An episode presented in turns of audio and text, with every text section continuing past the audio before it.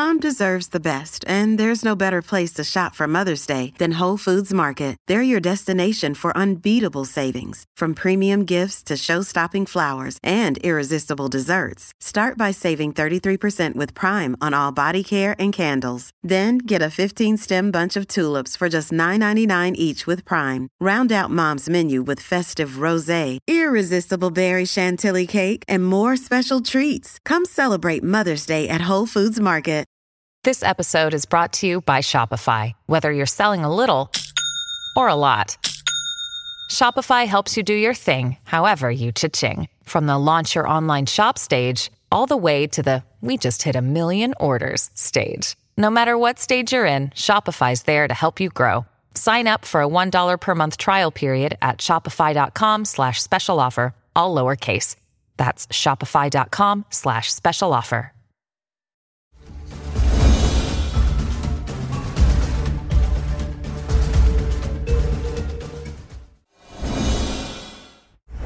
Good evening, everyone. I'm Alisyn Camerota. Welcome to CNN Tonight. The ousted Tennessee state rep, Justin Jones, tonight is reinstated. He was just expelled on Thursday for protesting inside the chamber and demanding action on gun reform after that school shooting in Nashville that killed three nine year olds and three adults. Today, we're sending a resounding message that democracy will not be killed in the comfort of silence. Then this morning, yet another mass shooting.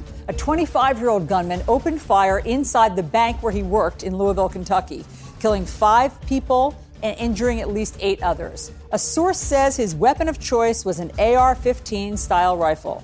We'll talk about how credit card companies could help crack down on mass shootings, but why they're not.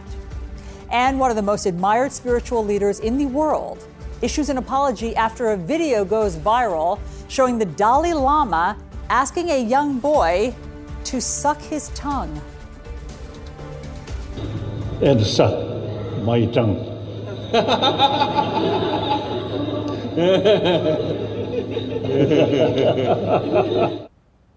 We'll have much more on all of that ahead. But let's bring in our panelists. We have with us Jay Michaelson. He's a rabbi, a Buddhist, and a columnist for Rolling Stone.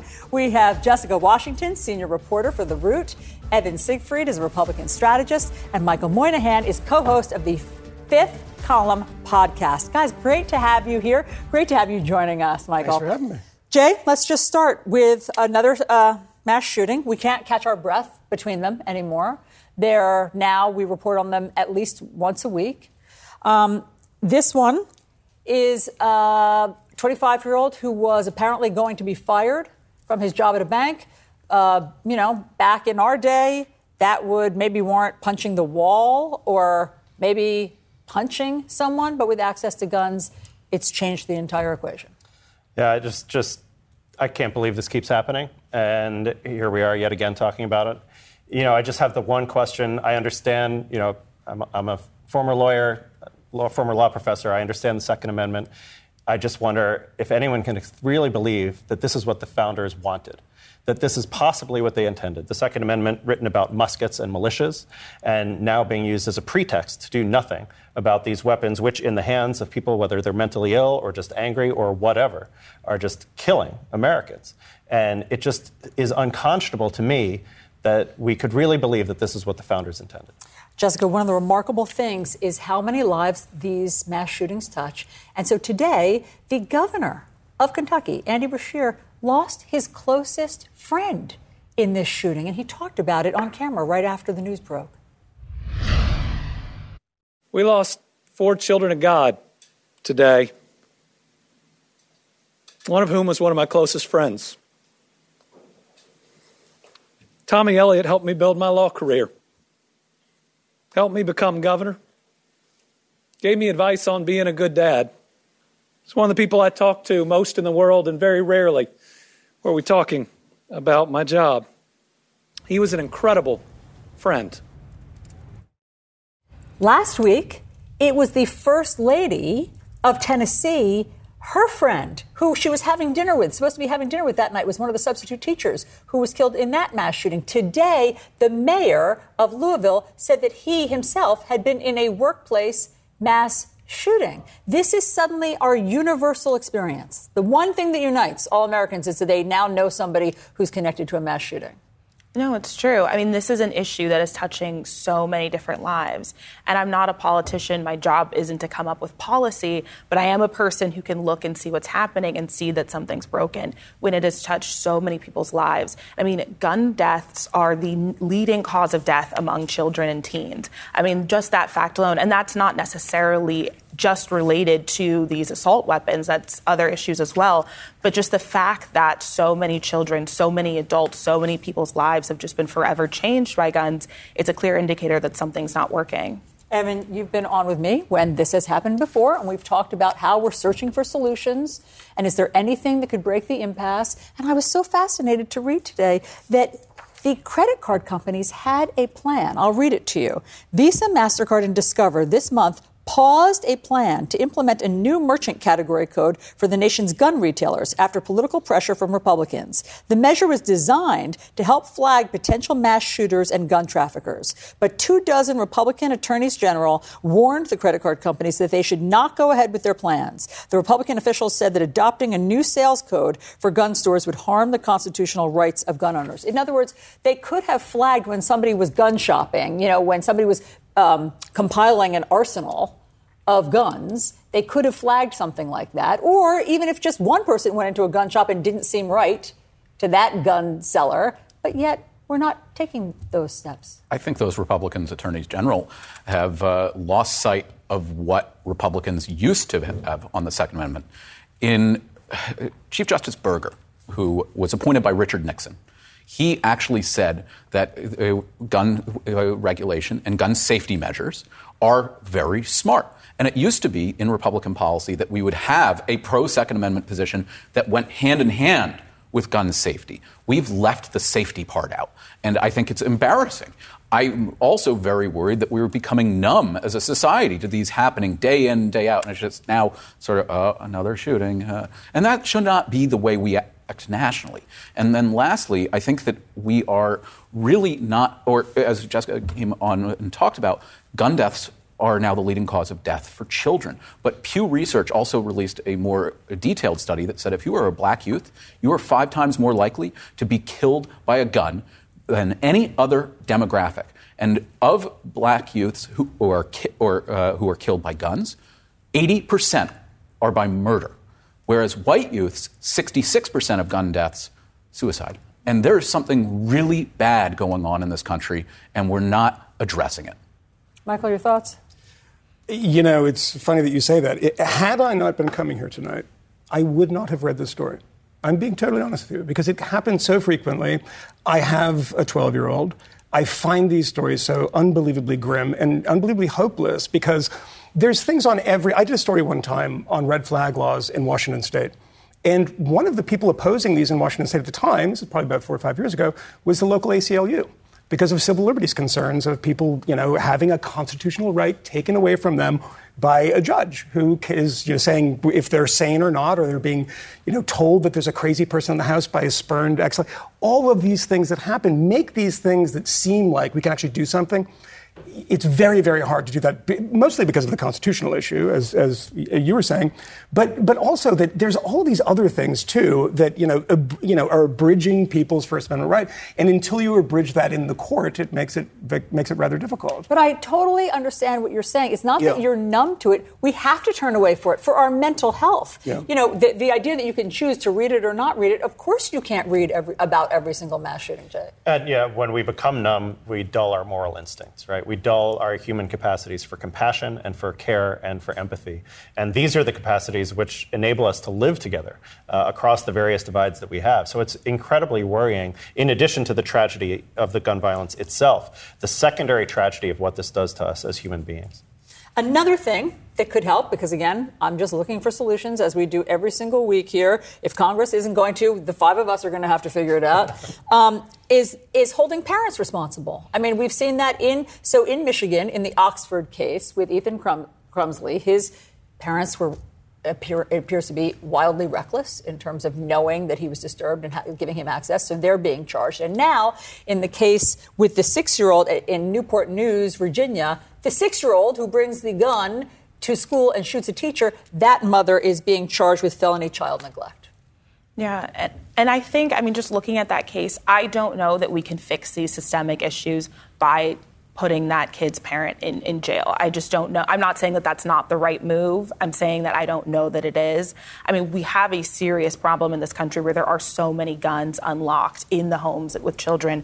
I think but about, doesn't this send a message to parents to be more careful? I think maybe there are also other ways than necessarily taking away this child's parent that could also be potentially used. I think there are ways to, you know, maybe licensing, making that more of a priority. I'm not saying that necessarily this is the wrong move. I'm just saying I don't know if locking up one parent is a solution to, I want to say, 4.6 million children living in homes with unlocked firearms. I was going to say that I think one of the things we can do is the president today came out and he said he wanted to have safe storage laws. I think that they're a good idea, but they're unenforceable because it would. How do you really go out and logistically do that and without a warrant?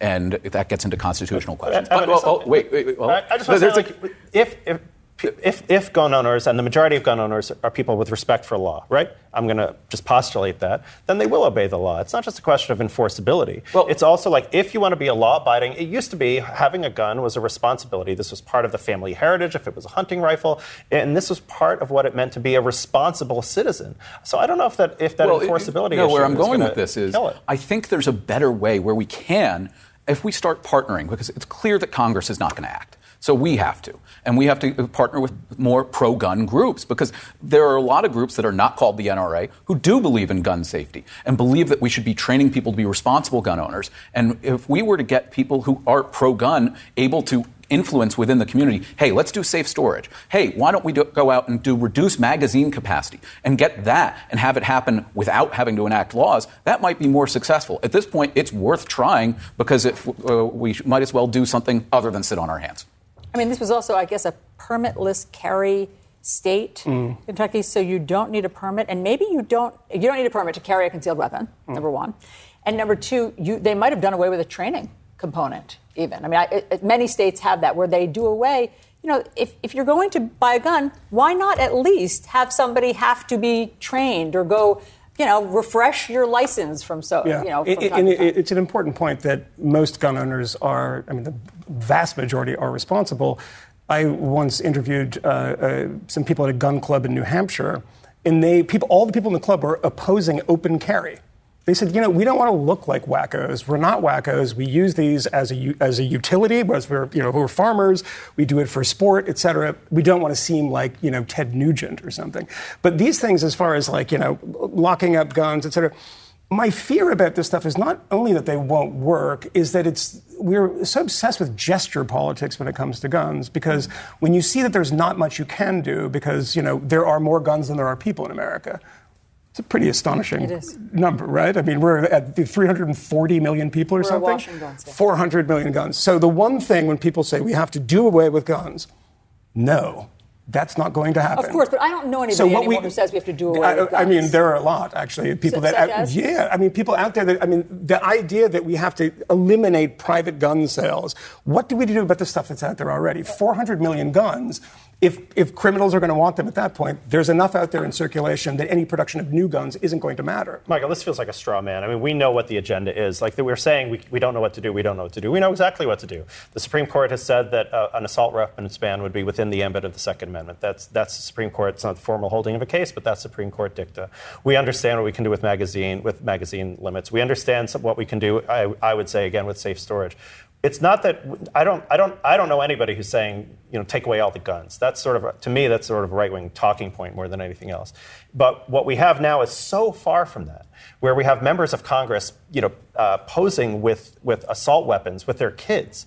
That's to me the opposite of responsible gun. what does one do about 400 million guns in America, though? If we don't take them away, if there's no gun requisitioning, what does one do? I think there's a lot of space between where we are now and between solving that problem. So to me, a lot of what we do about those guns are ensuring that we have a gun culture that's responsible rather than lawless. Again, Christmas cards with your with your kids and your guns. That to me does not seem to be inculcating values of responsibility responsibility. And to me, that feels like a, a, direct line from behavior like that to careless behavior on the part of parents having guns that their children can access. So, to me, to answer your question directly, that's where we work on the culture. But in the meantime, there's so much that could be done legislatively if we didn't have this bizarre paranoia about gun culture in this country. I mean, it, I, am not a doctor, but it feels almost like a mental illness, this idea that they're coming for our guns, that, that my, my, my personhood or my masculinity is invested in my gun.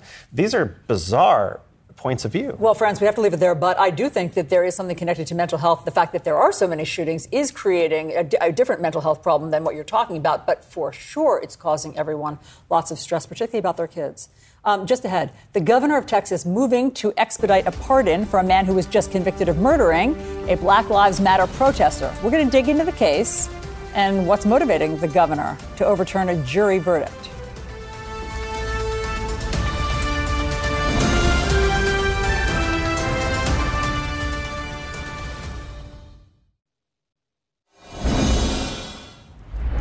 A Texas man just convicted of murder on Friday could be pardoned any day now.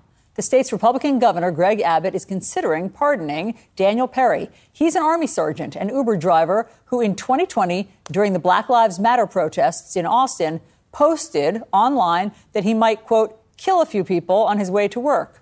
He was found guilty of shooting and killing Garrett Foster, a protester, at a Black Lives Matter demonstration. Perry was convicted by a jury. But the chairman of the Republican Party in Texas did not agree with that verdict and told the governor that a pardon was, quote, in order. The next day, Governor Abbott announced that's what he would do. Back now with our panel, we're also joined by CNN legal analyst Joey Jackson. Joey, what are we missing here? How can we see this in any other way than through a political lens? I think it's very difficult to see it in any other way, and it's troubling. Uh, and it just is, I won't even say baffling, but it just sends a wrong message at a wrong time.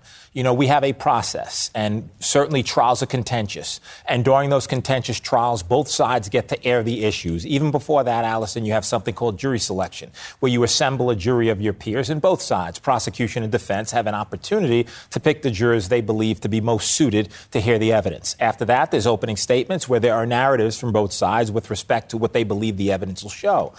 Thereafter, a ton of witnesses, cross-examination. You're allowed, you know, fair and full opportunity to voice all those issues and concerns.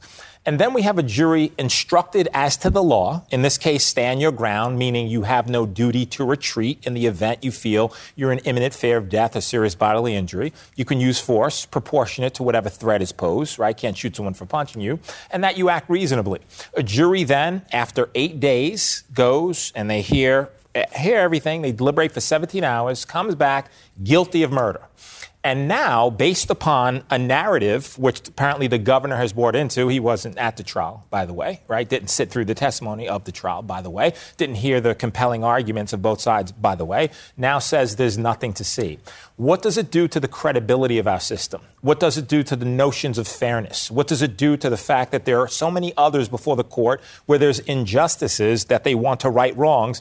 They don't get tweets from a governor that says, we're pardoning you and there's nothing to see. So it's disturbing, it's troubling, and it's just, uh, it's a, a, incredibly wrong message to yeah. send. I mean, Evan, this isn't somebody who's being pardoned from the, a death sentence. This isn't somebody who's served, you know, decades and decades, and the governor feels it's time to, to he's paid his price to society, his debt to society. This is somebody who was just convicted on Friday, and he's going to the, the governor wants to pardon him. I mean, isn't that nullifying a jury's verdict? He's convicted on a Friday afternoon. Almost instantly, the right wing social media activates, says he was protecting himself from a BLM protester who pointed a rifle at him. Okay. But he hasn't been sentenced yet. And if the governor wants to pardon him, he should, but he should do it the right way, which is to have his pardon board go over the trial, look to see if there's any exculpatory evidence, and at the same time, Remember, the defendant can appeal this verdict as well. He hasn't exhausted any of his appeals. This is a much more nakedly political move, which I think sends a very chilling message of if you go out and you uh, feel that you might be in danger from a protester, yeah, you can shoot them. But the other thing is, what actually happened leading up? The narrative, as we understand it, is he had an, a passenger, he finished his fare, dropped them off, and then drove toward the, the protesters. Yes, and the, the, the stand your ground law is nullified when you go looking for a fight. That's a great point. He also posted on his own socials, in his own words, this is the person who's been convicted of murder. Number one, quote, I might have to kill a few people on my way to work. They are rioting outside of my apartment complex. And number two, I might go to Dallas to shoot looters. Um, Jessica, here is what the prosecutor um, who prosecuted this case just said in the past hour on CNN. Listen to this by making this announcement. Um, the governor has undermined the rule of law in the state of Texas, and he has made our community less safe. Um, every single day here in Travis County, we hold people accountable who commit acts of gun violence. We're going to continue to hold people accountable who commit acts of gun violence. And obviously, if the governor wants to continue to pardon people who commit acts of gun violence, that's up to him. But there is no doubt in my mind that it makes our community less safe. Your thoughts? Yeah, I mean, it does seem like the message is that this was a Black Lives Matter protester and therefore it was okay. We've seen obviously a huge backlash on the right against Black Lives Matter protesters, kind of this idea that, you know, they are enacting violence and therefore it is okay to enact violence against them. And so I think this definitely sends a message. Whether or not you agree with the pardon or even how it was done, it obviously seems to be a political message that is Black Lives Matter protesters, you know, we're enacting violence and anything that you do is just defending yourself. And I think that's pretty terrifying for the idea of peaceful protests in the United States. In fact, Kyle Rittenhouse was a big supporter and defender of this guy during the trial. Jay. Yeah, if I could just disagree slightly with the district attorney who said this is within the governor's rights. As, as Evan pointed out, this was a massive abuse of, of, the pardon power. The pardon power exists for cases of miscarriage of justice after all of the remedies have been exhausted, after some time has passed, and with a process in place. This is authoritarian. And I'm not one to sort of ring the you know authoritarianism bell a lot, but to simply take after the legal process, as, as you laid it out, as the legal process has gone run its course, to simply say no and to throw it out. I mean, to me, the only open question here is whether Greg Abbott actually believes this. I mean, I almost hope that he just is doing this as a nakedly cynical power grab to pander to his base. It's chilling to think that because of the narratives that he's imbibed and because of the ideology that he has, that he can't actually see this case objectively, that he can't see that this is a criminal matter and that the, and that the process needs to run its course. That to me is, is terrifying. Yeah, I mean, Republicans, Joey, as you know, have been decrying political persecutions. You know, all last week we were hearing about how they're so angry with Alvin Bragg in Manhattan, this DA who they, they think that uh, is only pursuing and investigating Donald Trump because of politics this is even after the one we're talking about now is after, as you say, an entire jury heard it for weeks, a jury of his peers. That's how it is supposed to work in yeah, our country. It's supposed to work that way. And when you say that it's supposed to work, one of the good things you would think about the court system and structure is that it would be devoid of political considerations, that a jury trial would be about a factual determination being rendered by a jury after hearing the facts, the evidence, and the circumstances. And then you have a governor weigh in and say, nothing to see here. We'll just nullify that I know it was eight days, multiple witnesses, experts, everything was aired. But you know what? I listened to that radio show. Or was it a news program that talked about this issue? Uh, and it said that perhaps there was a miscarriage of justice from their perspective. So I'm going to overturn that. Just a, a horrific message, uh, Alisyn. And I think that for all those who want to buy into a system that they believed worked, it really says it doesn't work unless you're rich, powerful, connected, and know the governor. And further proof of it being a political move was the governor's own statement. He said something to the effect of, I'm going to defend the stand your ground law. And then he attacked the DA as a woke DA, and I believe he even threw in a Soros reference and Soros backing. Right. That tells you everything. He didn't have a, okay, well, in the trial, it turns out somebody lied on the stand, or there was some DNA evidence, and I think the jury got it wrong. Doesn't point to any of that. Really interesting. Thank you all very much for that. Meanwhile, more legal trouble for Donald Trump. The former president is expected back in New York this week to sit for a deposition in a civil trial. This is not the Stormy Daniels case. This is a different one about how the Trump organization reportedly cooked their books. We'll discuss that next.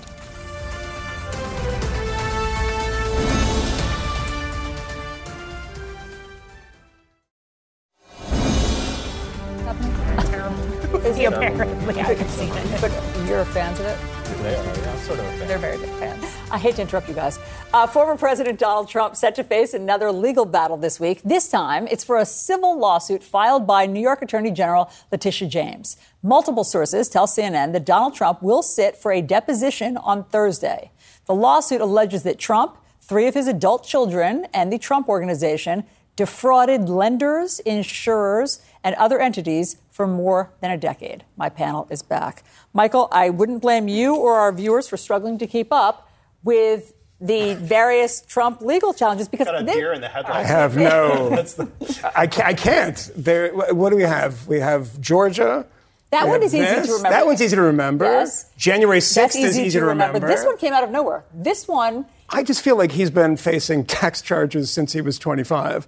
It's just for some reason none of them is stuck. But yeah, no, I mean the the question of all of these things is it does it have any effect on Donald Trump in the polls? And what's the answer? uh, absolutely not.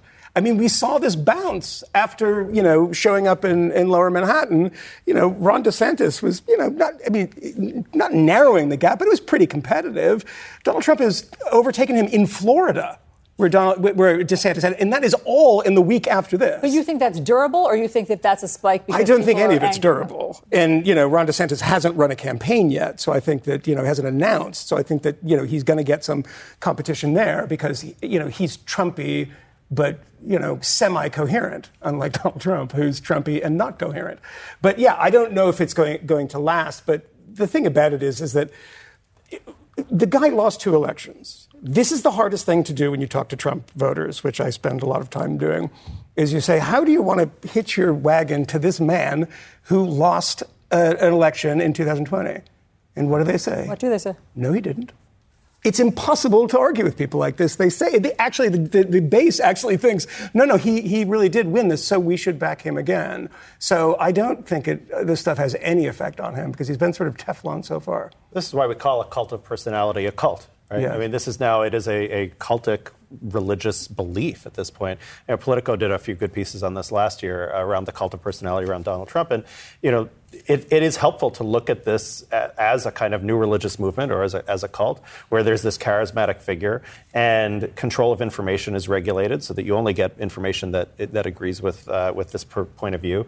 And although I, I guess I would I would only quibble on where that bounce is, right? So most most Americans are not in the cult, and the more it becomes clear that this is kind of a bizarre, strange phenomenon of you know this 15 to 20 percent or so who are the true believers. Uh, I'm not sure that bounce actually helps in a general election the way that it clearly has already helped in the primary. Well, speaking of Trump um, voters, Frank Luntz, pollster, friend of our show, um, sat down with his focus group of Trump voters, and he heard something different this time. I mean, basically, they were telling them what they, I think, what he, what they wish about Donald Trump and why they're struggling. And so I have a couple. He wrote a New York Times op-ed. Uh, this weekend, and he says here, I'll just quote some of the things that Frank Luntz reports they said. Quote, they love their grandchildren, so speak specifically about the grandkids and their grandparents will listen as well. We mistake loud for leadership, condemnation for commitment. The values we teach our children should be the values we see in our president. Frank is basically giving, instru- uh, giving advice here to other Republicans for how they could beat Trump. After what he heard from the Trump voters, those are some of the things. Like, say, is this what you want to teach your, your grandchildren? That's one. Here's another. Uh, during the 2016 campaign, Trump condemned Barack Obama repeatedly for his occasional rounds of golf, promising not to travel at taxpayer expense. What was Trump's record?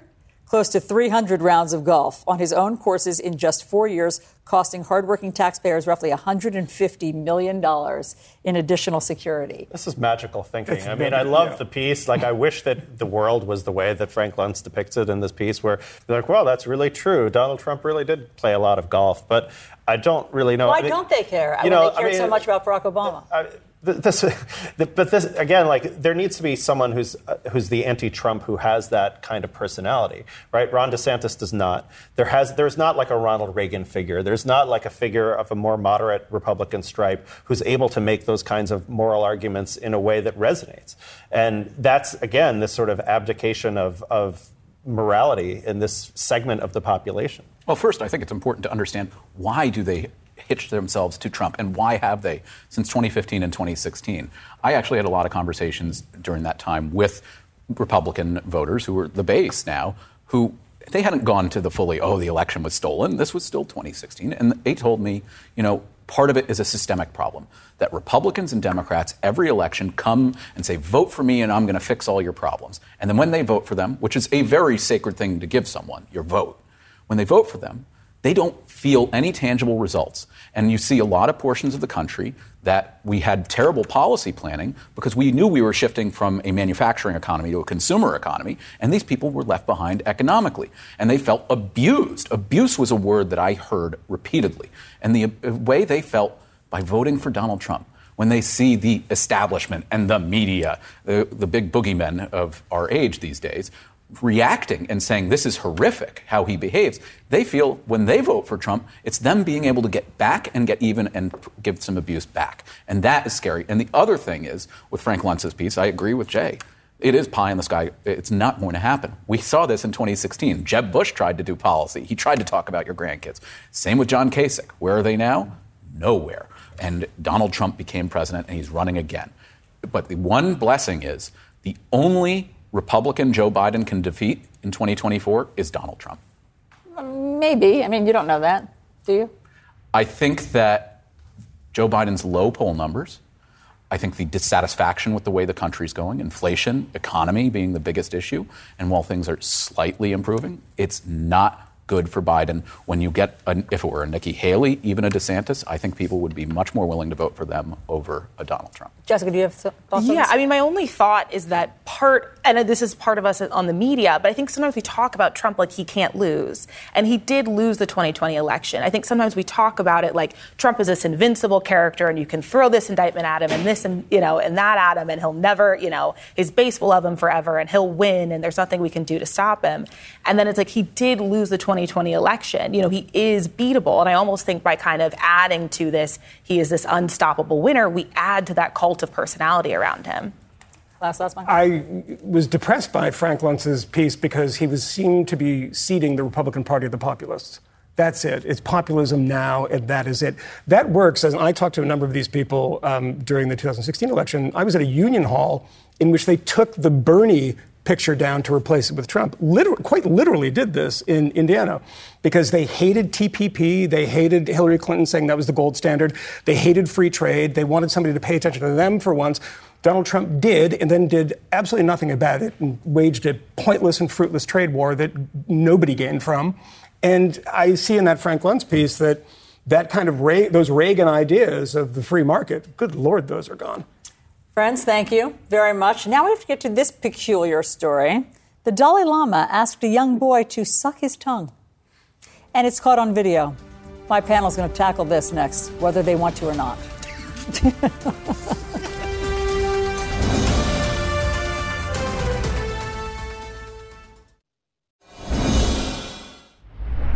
the Dalai Lama, the Tibetan spiritual leader, is apologizing after a video shows him kissing a young boy on the mouth at a spiritual service in India and then asking the boy to suck his tongue.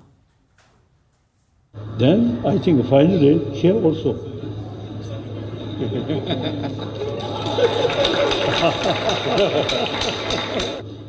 and suck my tongue.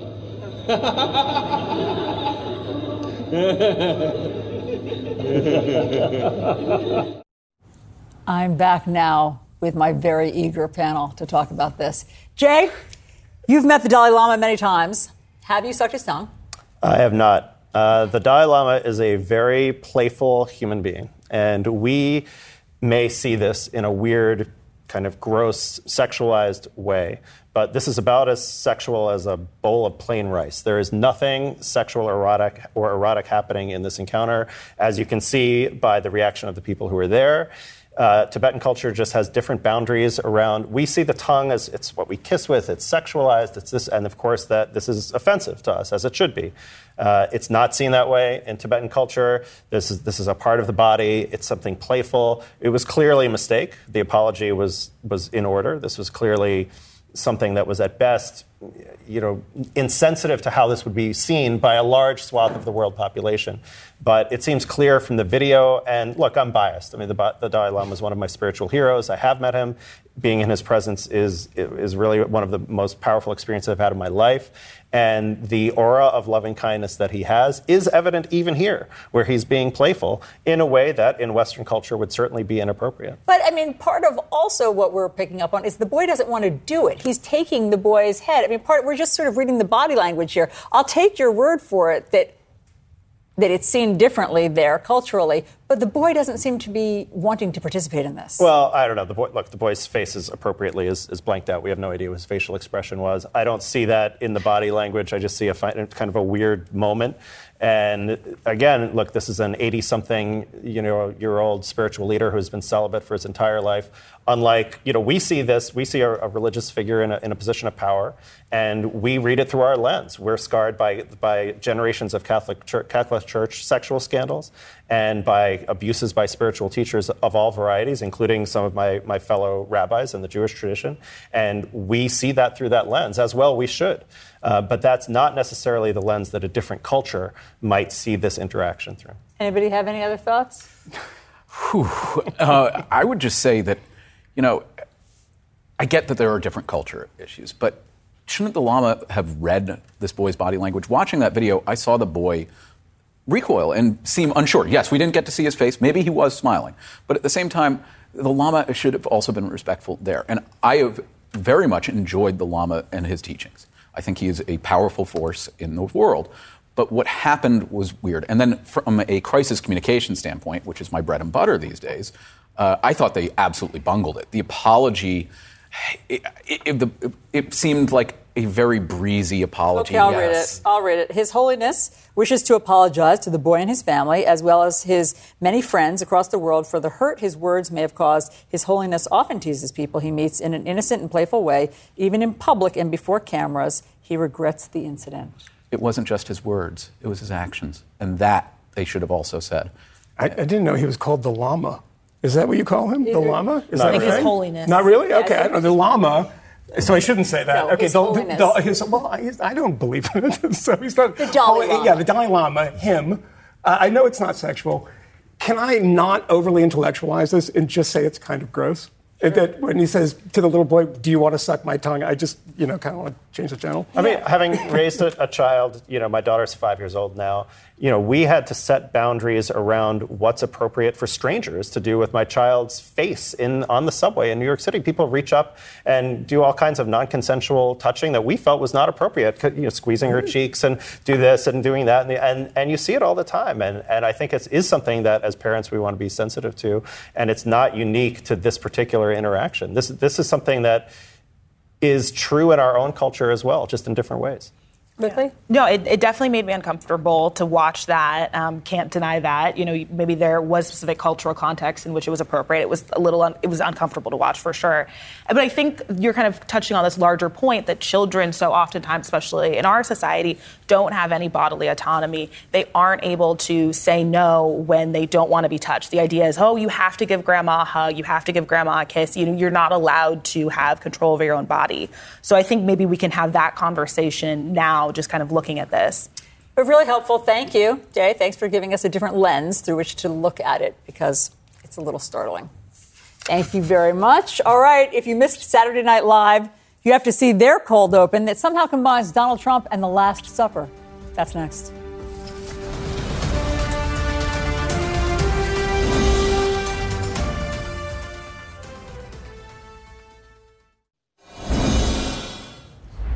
Saturday Night Live's cold open this weekend went full holy day humor, somehow combining Donald Trump, Jesus Christ, and the Last Supper. Many people are saying we're very similar. we're both very tall, very popular, and both, frankly, white Americans. Jesus did some incredible things. Some would call them miracles in terms of fish and with regard to bread. A lot of fish and bread, you know. He rose from the dead on the third day. I would have done it faster, possibly two. possibly two days. I think we could have done it a lot faster. But he had a good mind for business, water into wine, pure profit. And he had big, big rallies just like me, and a lot of his followers got in big, big trouble, just like mine. All because I told them exactly what Jesus would have said get very violent and start a war. and I've even got my very own Judas, Ron DeSantis. Ron DeSantis came to me, tears in his eyes. He said, Help me, Mr. Trump. I'm going to lose my election. So I very generously pretended to like him. And then he did a Judas. And now he can't even get the gays out of Disney World. It's an awful shame. Look at these guys back here, huh? They just have to sit here frozen while I talk. Can you believe that? Mr. Jesus, quite a guy. But now people are saying perhaps I'm even better than Jesus because I'm a self made billionaire and Christ was, let's call it what it is, a Nepo baby, okay? Somebody please give him an Emmy or a Nobel Peace Prize. All right, in the next hour, we've got something new for you. Some of our favorite reporters are here to peel back the curtain on how they get their scoops and what stories they're working on. They are in position, ready to go. I will be joining them in that chair momentarily. We will be right back.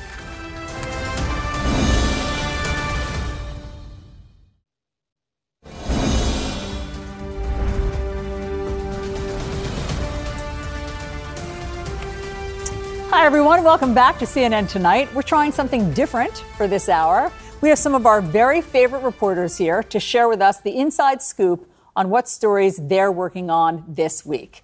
Our first segment deals with the topic of abortion and the battle over the abortion medication. Let's bring in our reporter, Eva McKend. We also have Sara Fischer here, Alayna Treene, and Rahel Solomon. So, Eva, I'll start with you because this is your story this week. I know that you've been out on the campaign trail, um, talking to voters, listening to various politicians. Where are we with this? So, I think that the challenge for Republicans, they've suffered many losses in this space. Uh, is that from a messaging standpoint, they are in the same place that they were a year ago without a cogent argument. You have certain Republicans calling for more extreme laws and others saying this has gone too far. We are losing races across the country. I think that there was a, a lack of uh, acknowledgement and, and slowly we're, we're seeing Republicans sound the alarm of how galvanizing this issue is for Democrats. I was out on the campaign trail in the battleground state of Pennsylvania last year. And it, it's not only young women that were concerned about the future of reproductive health care in this country. It was young men as well standing online to get into the John Fetterman rally, now Senator Fetterman's uh, rally. And I approached a young man, college student, asked him what was his number one issue. And he told me, you know, I'm really concerned about my mom, my friends, my sister. And so I, I think that Republicans underestimated the strength of that argument that Democrats have been able to wage and are going to continue to wage, Alisyn. And yet, it's not like certain judges and in certain pockets that they're backing off this. I mean, there was the Roe versus Wade bombshell, and then there's been more things since then, including what we saw even Friday night. So it's not like they've decided that they've gone too far. Some of these Republicans, I'm thinking of the judges now, are keeping their foot on the gas of this issue. Well, absolutely. It's inconsistent. And from a Republican perspective, it is the official position uh, according to a resolution that they adopted. It is the official position of the RNC to for Republican lawmakers to push for uh, the uh, most, uh, I think, restrictive laws possible. But uh, when you speak to different Republicans, Congresswoman uh, Nancy Mace on our air today. Um, she is uh, concerned about how far they are taking this because uh, no matter what they do, they can't escape the fact that their position is not in line with most Americans. Well, that was very interesting yeah. to hear Congressman Nancy Mace, Republican, sharing the same position with AOC, basically, mm-hmm. particularly about this abortion medication. So let's listen to them on our air. Even if we might disagree, uh, it's not up to us to decide as legislators or even, you know, as the court system that whether or not this is the right drug to use or not. So you think the FDA should ignore this? I would. Yes, I would. The Biden administration should ignore uh, this ruling. Isn't that interesting? Oh, it's so interesting. And it's also very frustrating for Republicans. I think this has been very tricky territory for them to navigate. I mean, abortion, ever since the Dobbs ruling last year, has not been a winning issue for them. And we clearly saw that, as Eva said, during the 2022 midterm elections. And I think one of the things they were hoping to do was jump on what Congresswoman Alexandria Ocasio Cortez was saying, what Senator Ron Wyden was saying, both progressives saying, just ignore the ruling altogether. They're like, maybe we can go to that and say that this is a dangerous precedent to ignore a ruling. But then they have someone in their own party coming on this morning and telling Kaitlan, uh, we should ignore it. And so there's definitely a divide in the party. They don't know how to address it. I, I know that uh, Senator Lindsey Graham was on the Sunday shows this week, and he was one of very few Republicans to actually speak out on the issue. And he said we need to portray our messaging as more reasonable and more practical and not go, you know, to the far right on this and show that we're not trying to, to blow up abortion across the country and make like it Senator totally Graham has been legal. all over on this. He has, and he's also been pressured, though, a lot by different outside groups like SBA List and others. Um, but I think he also recognizes, as Eva said, this is a very difficult path for Republicans to navigate, and they can't come on too strong to voters because then it'll be really damaging for them in elections. It's a it's a foil, right? Because Democrats want to argue for a long time that Republicans are too extreme on a whole host of issues. And, you know, now they have this one sort of out front and they can lead on this and saying, look, you know, they, South Carolina Republicans flirting with, and this is intellectually inconsistent, but flirting with uh, the death penalty in certain cases. Uh, just a, a proposal there, right? As, as an illustration of how pro-life they are. And so, um, you know, r- Democrats really want to have this conversation. And in fact, Sara, um, the Wall Street Journal called this a political gift for Democrats. I mean, it kind of is in the sense that if you look back to the last midterm election cycle after the Dobbs decision, Democrats were throwing their hands up in the air saying, This is a layup for us. This is the easiest way to galvanize our party. And it's just a repeat of that. I'm surprised, to Alayna's point, that Republicans are letting it get to this point because it seems like we're far away from 2024, but Alisyn, we are not. Already you have Donald Trump buying ads. You have a lot of candidates who are starting to talk about throwing their hat in the ring. Competition with DeSantis is heating up. The fact that Republicans have let Democrats take this issue very quickly it's going to go to the voters in 2024 is astonishing to me. Mm-hmm. Rahel, what's happening on the business side of this? What's happening with drug makers? How are they tackling this topic?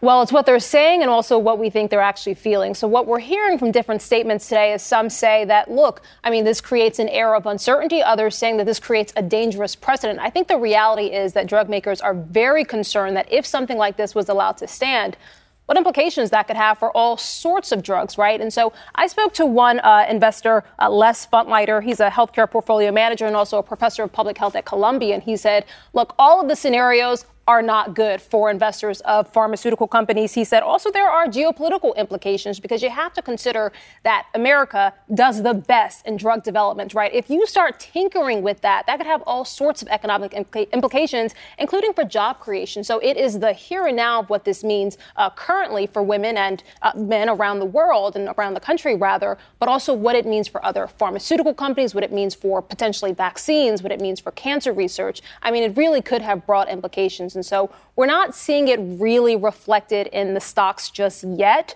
And, you know, as I was told earlier, it's because I don't think investors have fully come to terms with the implications of what it could mean. But it's certainly not something that the, the pharmaceutical companies want to see, which is part of the reason why we saw that uh, reaction with the, the letters that we've seen today. I don't think we've even thought about that. Just the, the, the repercussions in terms of the development of other drugs that manufacturers wouldn't be interested if they think that they're just going to be shut down politically. That's interesting. Well, and that's something that was that was something that was reported in one of the letters. Um, Pfizer CEO was included in this letter, but just that it could discourage investment opportunities in the future, right? I mean, and you also have to consider just the uh, amount of money that would have to go into defending some of these drugs, right? You think about how expensive it is for pharmaceutical companies already to sort of develop these drugs in terms of the research and the trials. But then there is also the added expense potentially now of perhaps having to defend the drug. So all sorts of economic implications here that haven't fully been appreciated yet. But I think there's a real concern about whether uh, we will actually get there. Guys, thank you very much for all of those angles. Great to hear all of your reporting. Okay, so everyone stay with me. What is going on with Elon Musk? His antics over the weekend are potentially threatening to erode Twitter's brand value, whatever that is at the moment. So we're going to look at what he's up to now.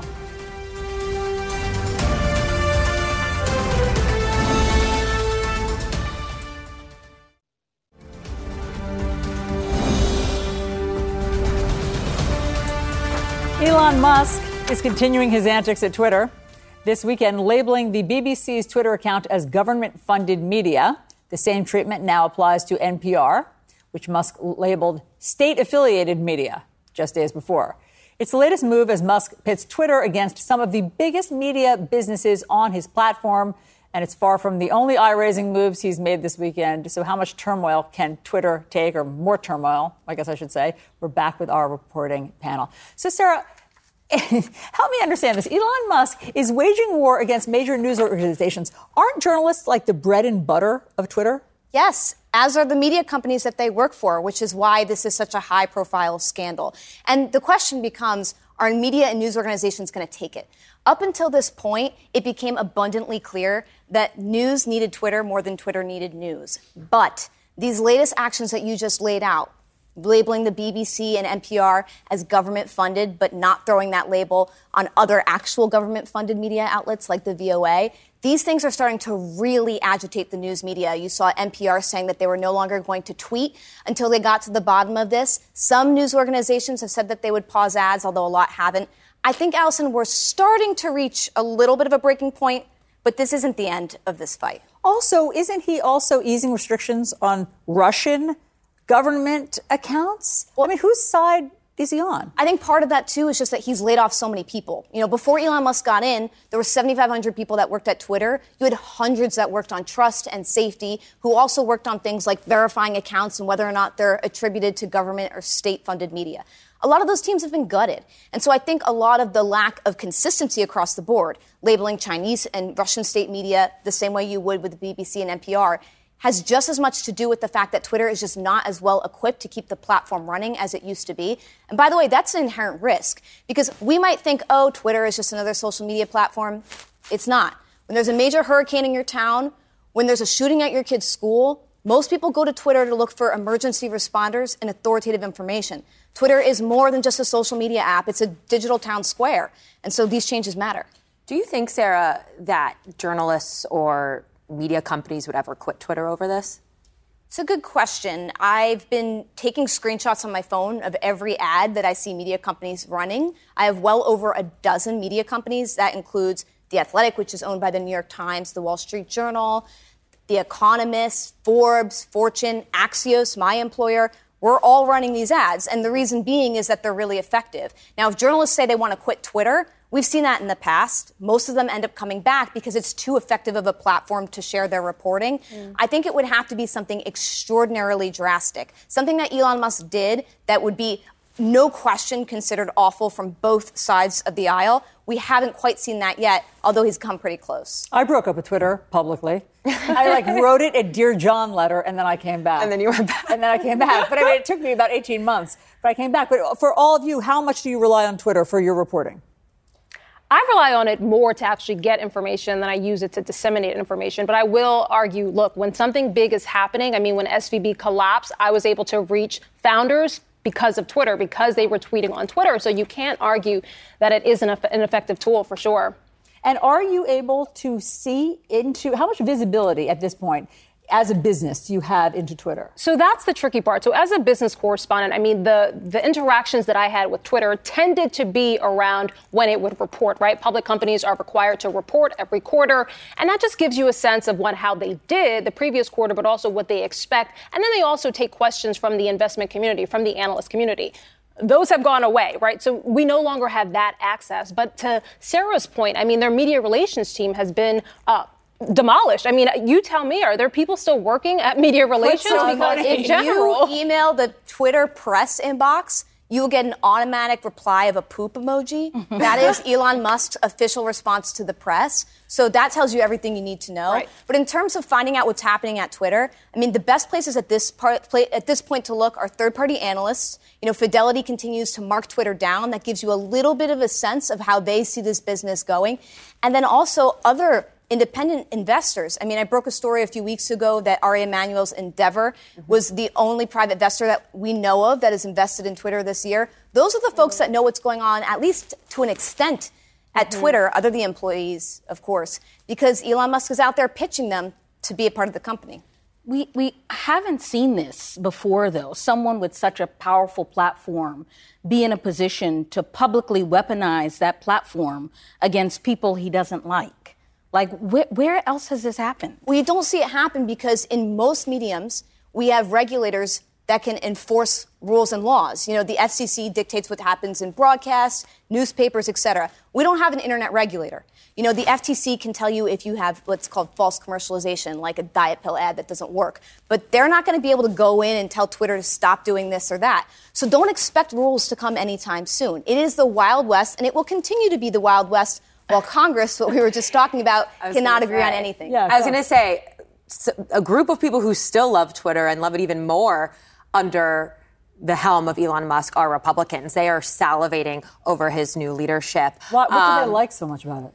Well, they think that he embraces the freedom of speech and the First Amendment, and we've seen that Ironically. through. Yeah, I mean, they've seen that through a series of their hearings. They think that he's going to be key to helping turn over a lot of documents that you want related to the Hunter Biden investigation. That's a totally different subject, but they think that he's more willing to work with them. I mean. One of the biggest complaints of Republicans for the past several years now has been that big tech and these big media or social media companies have been politicized against them. And they see someone like Elon Musk, who's just kind of throwing out the rule book on a lot of these things, as one of them. And they're embracing it. Can we take a moment to just appreciate the fact that it's been a year? April 2022, I believe it was. Sara, correct me if I'm wrong, is when Elon Musk first said, you know, I think I might buy Twitter. And then he said, actually, never mind, there were too many bots. And then he said, actually, maybe I'm going to buy it. And then a judge said, actually, you are going to buy it, right? So we have been on a really wild ride, even if you are not a reporter, if you are just a user of Twitter. It's been a, it's been a strange year. But just to prove his chokehold over this industry, we're talking about it a year later. It still continues to be one of the hottest headlines. It's a big story. It impacts 220 million daily active users. At least that was at the time when Elon bought it. It is still something that's newsy. And but also, isn't that also partly because he's an irrational actor? Totally. He does things that are irrational. Totally. And, and we report on it as mm-hmm. though it's a regular business because we don't see things like this from a CEO. It reminds me of the Trump presidency so much from that regard. It is so spontaneous and so unpredictable that everything he says and does becomes news because Sara, it's new. Wouldn't you agree that that's why a lot of people love him, right? I mean, Elon Musk is a polarizing figure. You either really don't like him or you love him. And I think the people who love him, they love that about him, that you just really never know what you're going to get. But most Americans are still not on there. You know, when I travel across the country, people are not talking about Twitter. So I would say that a lot of the currency still, especially if folks are concerned about their following, are in places like DC and New York and and maybe not not in a lot of other places. That's a good reality check. Yeah. Thank you very much. All right, ladies, stand by if you would, because the 2022 races didn't quite turn out how Republicans had hoped. So, what are they doing to have a better showing in 2024? Alayna is going to tell us. This is her story next.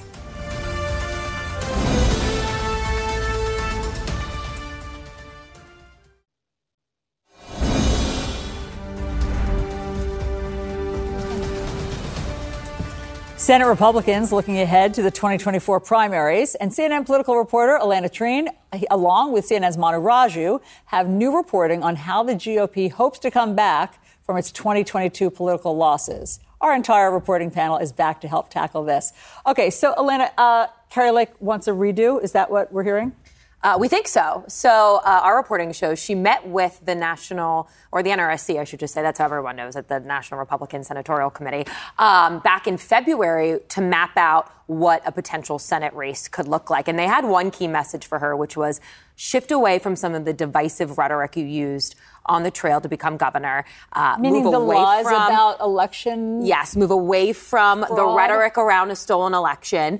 Um, And that's kind of their message for a lot of these candidates. I think the key priority for Republicans in 2024 is to avoid the debacle that they saw last cycle, which was having weak candidates emerge from contested primaries only to peter out and collapse in the general election. And that's something that Steve Daines, the new chairman of the NRSC, along with Mitch McConnell, are hyper focused on. But with Kari Lake, is that just so baked into her DNA? Can she pivot away from that? Well, that's the other thing too that's funny about this is someone like Kari Lake, I feel like could run or potentially will run against the establishment, against Mitch McConnell, and that'll only strengthen her. I mean, that's her brand. Um, and she's very Trumpian. You know, some people said she was more Trump than Trump himself. And so it's going to be very hard, I think, to detach that image from her, but it is something that I think across the board, and not just in Arizona. I mean, that's just one of several landmines that Republicans are trying to navigate in these Senate races. You have Ohio, you have Montana, you have West Virginia, Pennsylvania, all of these places where they know that they need to have candidates that can win in a primary and also win in a general. And this can we can we stick with Pennsylvania because Pennsylvania is something that always tends to make national implications, has national implications, and I'm a little biased. I am from the great state of Pennsylvania, from Philly. I'm curious to know how does that apply to a candidate like Doug Mastriano, who mm-hmm. has said that he is praying on whether he might also throw his hat into the next Senate race. I mean, he's coming off of a governor's race where he lost pretty badly, where he really struggled in terms of fundraising. And you have to wonder, especially for a Senate race in Pennsylvania, it's always the most expensive in history. It's always among the top expensive, top most expensive in history. And so, I mean, you gotta need to know how to fundraise. Well, he's the exact kind of candidate that these Republican groups, the establishment groups, Republican leadership are saying that they're worried about. Someone like Doug Mastriano, I think, really scares them. Um, and that's why we're told that the NRSC is actually rallying behind Dave McCormick, another failed Senate candidate. He obviously lost to uh, Mehmet Oz when Trump endorsed him. But um, he's the kind of candidate that they want, that they think maybe could appeal to a broader base of voters, a broader group of Republicans, and actually win in a general. Um, and of course, Mastriano, I mean, we just talked about Kari Lake being Trumpier than Trump. Mastriano is another one of those candidates who ran on very divisive rhetoric to the very far right, um, considered by many people a fringe candidate. And he's the kind of candidate that I think a lot of Republicans, and I know a lot of Republicans, I talked to many uh, Republicans in the Senate for this story, they said that he's the kind of candidate that they want to avoid next to cycle. Me, to me, this really marks a very clear shift in strategy because Senator Daines has sort of been telegraphing this for a while that candidate quality is going to be top of mind and that they are going to do uh, what they can to thwart uh, who they view as extreme candidates. But it doesn't come without risk. You know, this type of intervention can really sort of deflate the base it can make certain folks disengage. And then you also run the risk that some of these folks might go on to be successful and be your colleagues in the Senate or, um, you know, in uh, the House or elsewhere, or, you know, see them around in other places. So I think all of that goes into this calculation of how much to weigh into these races. But I guess they are making this gamble because of the losses that they suffered in 2022. But going back to the losses, this is what I don't understand. If you're Kari Lake, your Trump ties led you to a lost election last year during the midterm. So why would you want to replicate that again heading into 2024? What's her logic there? Well, she does still argue that her governor's race was a stolen election and that the outcome is, you know, disputable. Um, but she has massive name recognition. I will say also, I did speak with some people who are advising Kari Lake, and they told me that during that conversation with the NRSC in February, she said she recognized that running for Senate would be very different or a different set of issues, is how they described it to me, than when you run a governor's race. And so stolen elections and that type of talk isn't necessarily something that a senator could fix. So I do think she's actually picking up on some of that. We'll see if that actually goes into practice if she does run. Um, but yeah. They saw success running on the Trump base, and I think they are hoping it maybe this time it'll work out. But even if we get Kari Lake 2.0, no one is going to forget, you know, all of the election lies stuff. I mean, who knows? I don't know the answer to that. How quickly voters forget. But but tell me this. So as the Sen- the Senate uh, is preaching to be, you know, less extreme to mm-hmm. Kari Lake or Doug Mastriano, um, in the House, it seems like what Republicans are focused on are investigations. Mm-hmm. So they're talking about investigating Alvin Bragg, the Manhattan DA. They're talking about investigating. Well, today they called the FBI director Christopher Wray mm-hmm. And is that what voters are wanting? Endless investigations now? I think it's such a clear example of how different the House is to the Senate. I mean, the inside joke on the Hill is that the House is the wild, wild west compared to the Senate. Um, and it's because you have so many more members and members who are willing to just, you know, go to the far left, the far right, more to the extremes, while senators tend to be a little bit more, I don't want to say focused and sometimes uh, a little less fiery with their rhetoric, but it's true. Um, and I do think that a lot of House members as well when it, I mean, they spent so many months during the minority planning out these investigations, plotting their targets. It is interesting to see a lot of these investigations so far have been them kind of throwing things at the wall and seeing what sticks. Um, but we are starting to see some of these first subpoenas, and you're right with that. Today, we saw the, the Judiciary Chairman Jim Jordan subpoena FBI Director Wray. There's been other subpoenas now starting to come out through these committees, um, and so they're really kind of digging now into the meat of what they're hoping to investigate. But it's something that I know they've talked to Donald Trump's team about. They talked to Donald Trump about themselves, and they're still hoping that they will keep him as a key ally, as they head into 2024. I mean, I just will point out the obvious that that's what they're focused on today when we have yet another mass shooting in the country and where now the people of Kentucky are grieving. And even the governor said that he lost his closest friend, one of his closest friends today. And yet, you know, that's not what Congress is working on? Well, I think in the House in particular, you're running a new race every two years compared to the Senate every six. And so you're constantly thinking about your reelection campaign above everything else. I mean, this is a 10,000 foot conversation we should be having about is the system broken to get things done in the modern day? Because clearly we're not seeing any reform, even though, to the point about the governor, there is bipartisan energy right now around gun reform, but nobody's optimistic anything will get done. And I've asked Kentucky Republicans, because I used to cover the Kentucky congressional delegation about this issue all of their all the time, and their response would be, well, we are not interested in any of this gun safety legislation because we are matching matching the will of our voters. Back in our districts, you know, that is not a popular position. But you know, we are seeing. And was the- that right? Because you know, when when you talk about to Americans uh, in mass, there's a big support for background checks, as we know. Red flag laws are gaining popularity. But in Kentucky, was that not true? Were they were they in sync with their voters? They they, they were. They were. These are really uh, most of the districts very very conservative, but. Alisyn, I think that sentiment will slowly change because we're seeing these incidents happen with such frequency that everyone is impacted. You know, we saw the governor today, the previous governor yes. in Tennessee also impacted, and it's yes. it's everyone is so close to this that after a while, just sort of looking away and saying this isn't in the interest of my voters is not going to be a sufficient response. The mayor of Louisville said today he could appreciate and empathize because he had been the victim of a workplace shooting. It is touching. It's very hard to find people where uh, they're not affected by gun violence right now. All right, we're going to move on to the latest economic data, giving all sorts of conflicting signals. Are we headed towards a recession? Are we not? Rahel has been working her sources, and some have surprising things to say about the impacts of the pandemic on the recession. We'll find out what they're saying next.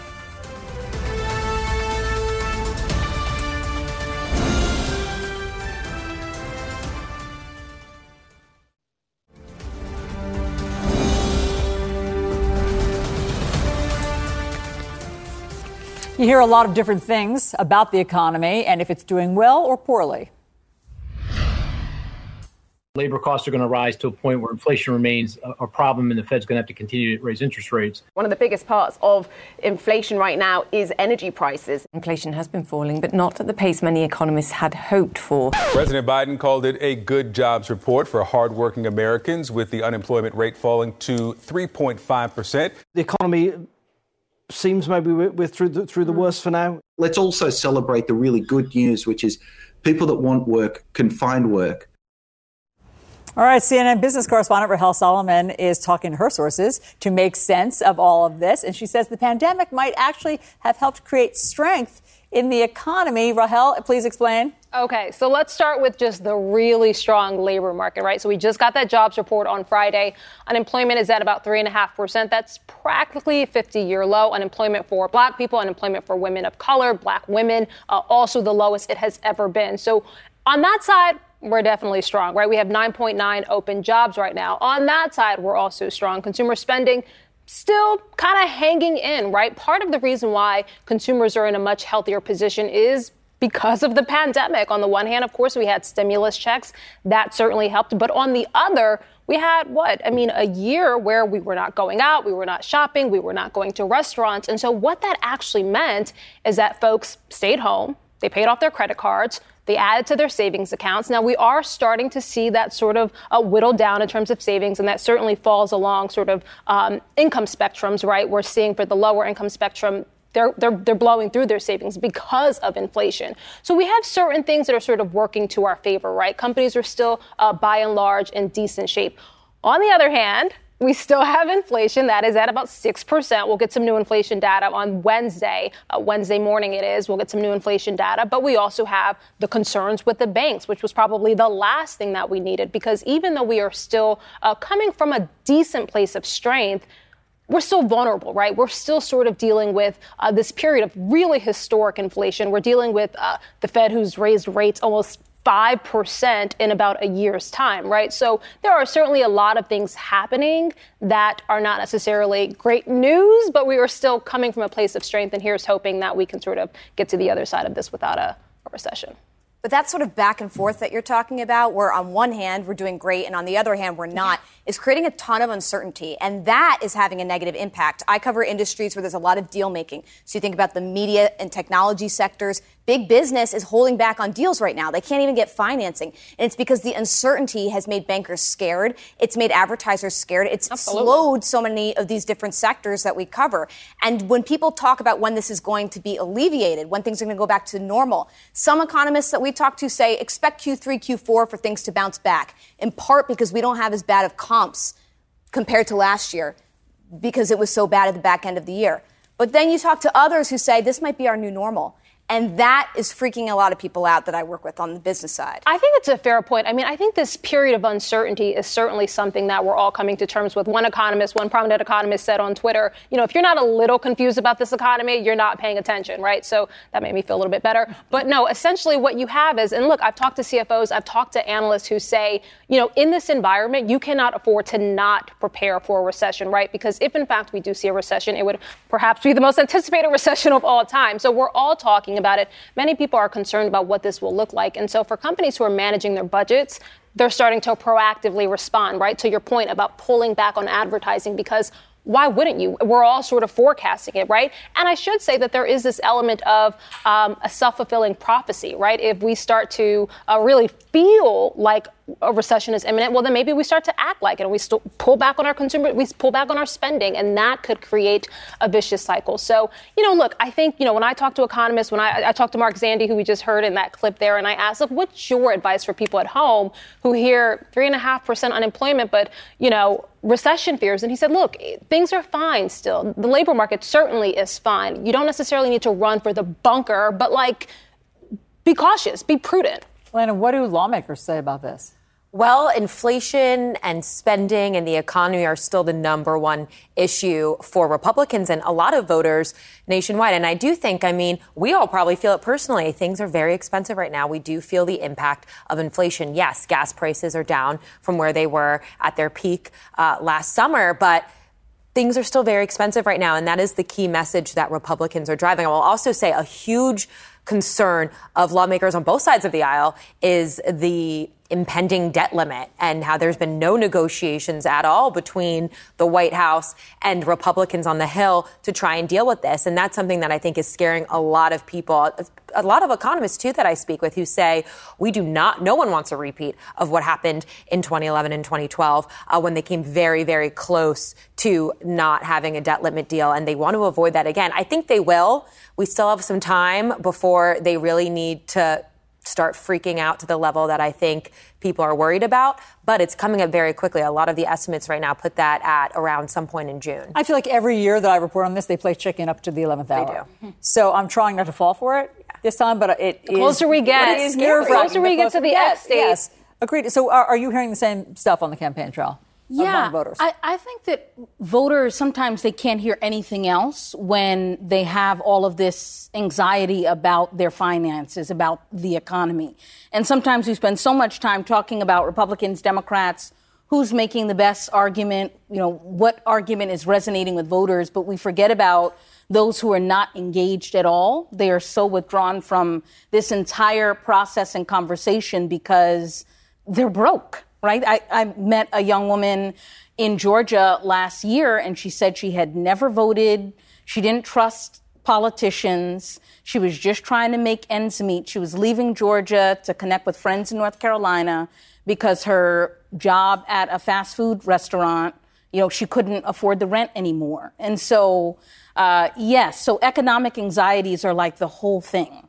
And um, yeah, and you can't, it's really hard to talk about anything else to voters if you aren't connecting on their, their bottom line. Can I just follow up with you on that? Let's say we're in the same place in 2024 that we are now, which is it's still uncertain. You know, jobs are good, inflation is high.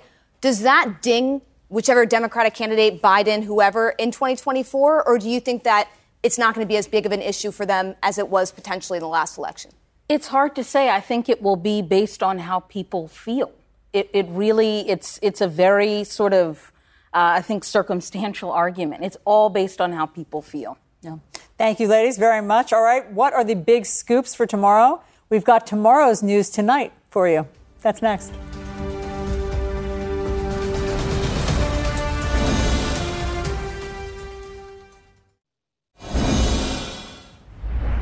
All right, we're back with our stellar panel of reporters. So while we have them, let's get the scoop on tomorrow's news. We call it Tomorrow's News Tonight. So you get a little sneak peek. Uh, Sara, okay, tell us what you're working on for tomorrow. Oh, so I got one serious one and one fun one. Perfect. Serious one. Donald Trump is again in an early start in terms of digital advertising for his 2024 campaign. I saw this in 2019 where he was outspending all of his competitors. I have new data that shows that on digital platforms like Google and Facebook, he's outspending Haley and DeSantis 10 to 1 right now. Huge forecast for the election next year. And the fun thing, Super Mario Bros. movie absolutely destroyed it this weekend, set records not only for a five day open, but also for the best opening weekend ever for an animated film or a film based off a video game. I can't wait for the sequel because we know it's going to happen. Have you seen the movie? No, haven't seen it yet. I'm waiting till this weekend. I didn't want to go this past one because the weather was too nice. You're a fan. Huge fan. Of course. Why, why did I ask? Uh, fantastic. Excellent. Okay, Eva, what are you working on? So I am curious to see how much progressives lean on the administration, lean on President Biden to do more on abortion as we see the continuation of the erosion of reproductive um, access uh, on reproductive rights in this country. Uh, we heard Congresswoman Alexandria Ocasio Cortez uh, say that the FDA should just ignore and Nancy. Mace and Republican and, and a Republican yeah. and, a, and a moderate Republican as well. But I'm curious to see if that dr- drumbeat rises. I think there was the uh, assumption that House Democrats, you know, since they narrowly lost the majority, they didn't have all that much power anymore. But progressives could still prove to be a thorn in the side of the president. And so I'm curious to see what, what they do moving forward. Okay, we'll be watching for that. Alayna, what are you working on? Uh, looking at this massive leak of the Pentagon documents, these highly classified, highly sent uh, excuse me, highly sensitive documents that you know guarded, you know that a lot of the nation's biggest secrets are, are in these documents and they ended up on social media. And, and, it's crazy to me. The Biden administration is scrambling on this. They're still trying to find out how these ended up on Twitter, how these got into the hands of whoever would have leaked them. Um, and there's not a lot of answers. And I know just from talking to a lot of people on the Hill, I spoke with many chairmen, Democratic chairmen, Republican chairmen of the foreign affairs committees, the armed services committees, and they want answers and they want to have classified briefings. And right now they're not getting any of them. And I know that, uh, the Department of Defense is looking into this and investigating this, but I think this is going to be a massive story that is not going away. We're going to be learning more in the next coming days. Rahel. Few big things on my calendar this week. So we get none as fun as Super Mario Brothers, I should say, but we get CPI on Wednesday. That's the Consumer Price Index. That'll give us a sense of what's happening with inflation, right? I mean, this was supposed to be the year of significant declines, according to the Federal Reserve Chairman. And so, what's the latest picture on inflation? And then Friday is when banking earnings season really begins in earnest. We're going to start to hear from some of the big banks, which, you know, after SVB, after Signature, a lot of attention on what's happening with deposits. Are they stabilized? Are they flowing into some of the too big to, to fail banks? Uh, what's happening there? But also in terms of tightening lending standards, perhaps. So a lot to watch on, on my beat as well. We look forward to having you all bring all of that to us this week. Thanks so much for being with us tonight. Great to have you guys. Thank you. All right, also make sure you tune in to CNN this morning tomorrow as the show dives into the complex issue of reparations in places like San Francisco and how it could be implemented. Thanks so much for watching, everyone. Our coverage continues now. Quality sleep is essential, and that's why the Sleep Number Smart Bed is designed for your ever evolving sleep needs. So you can choose what's right for you whenever you like. Need a bed that's firmer or softer on either side? Helps you sleep at a comfortable temperature, quiets their snores. Sleep Number does that. Sleep better together. JD Power ranks Sleep Number number 1 in customer satisfaction with mattresses purchased in-store. And now, save 50% on Sleep Number limited edition smart beds for a limited time. For JD Power 2023 award information, visit jdpower.com/awards. Only at Sleep Number stores or sleepnumber.com. Now streaming exclusively on Max, a new CNN flash doc about the album that has Nashville talking. Call Me Country. Beyonce and Nashville's Renaissance. Watch it at max.com slash call me country. Max subscription required.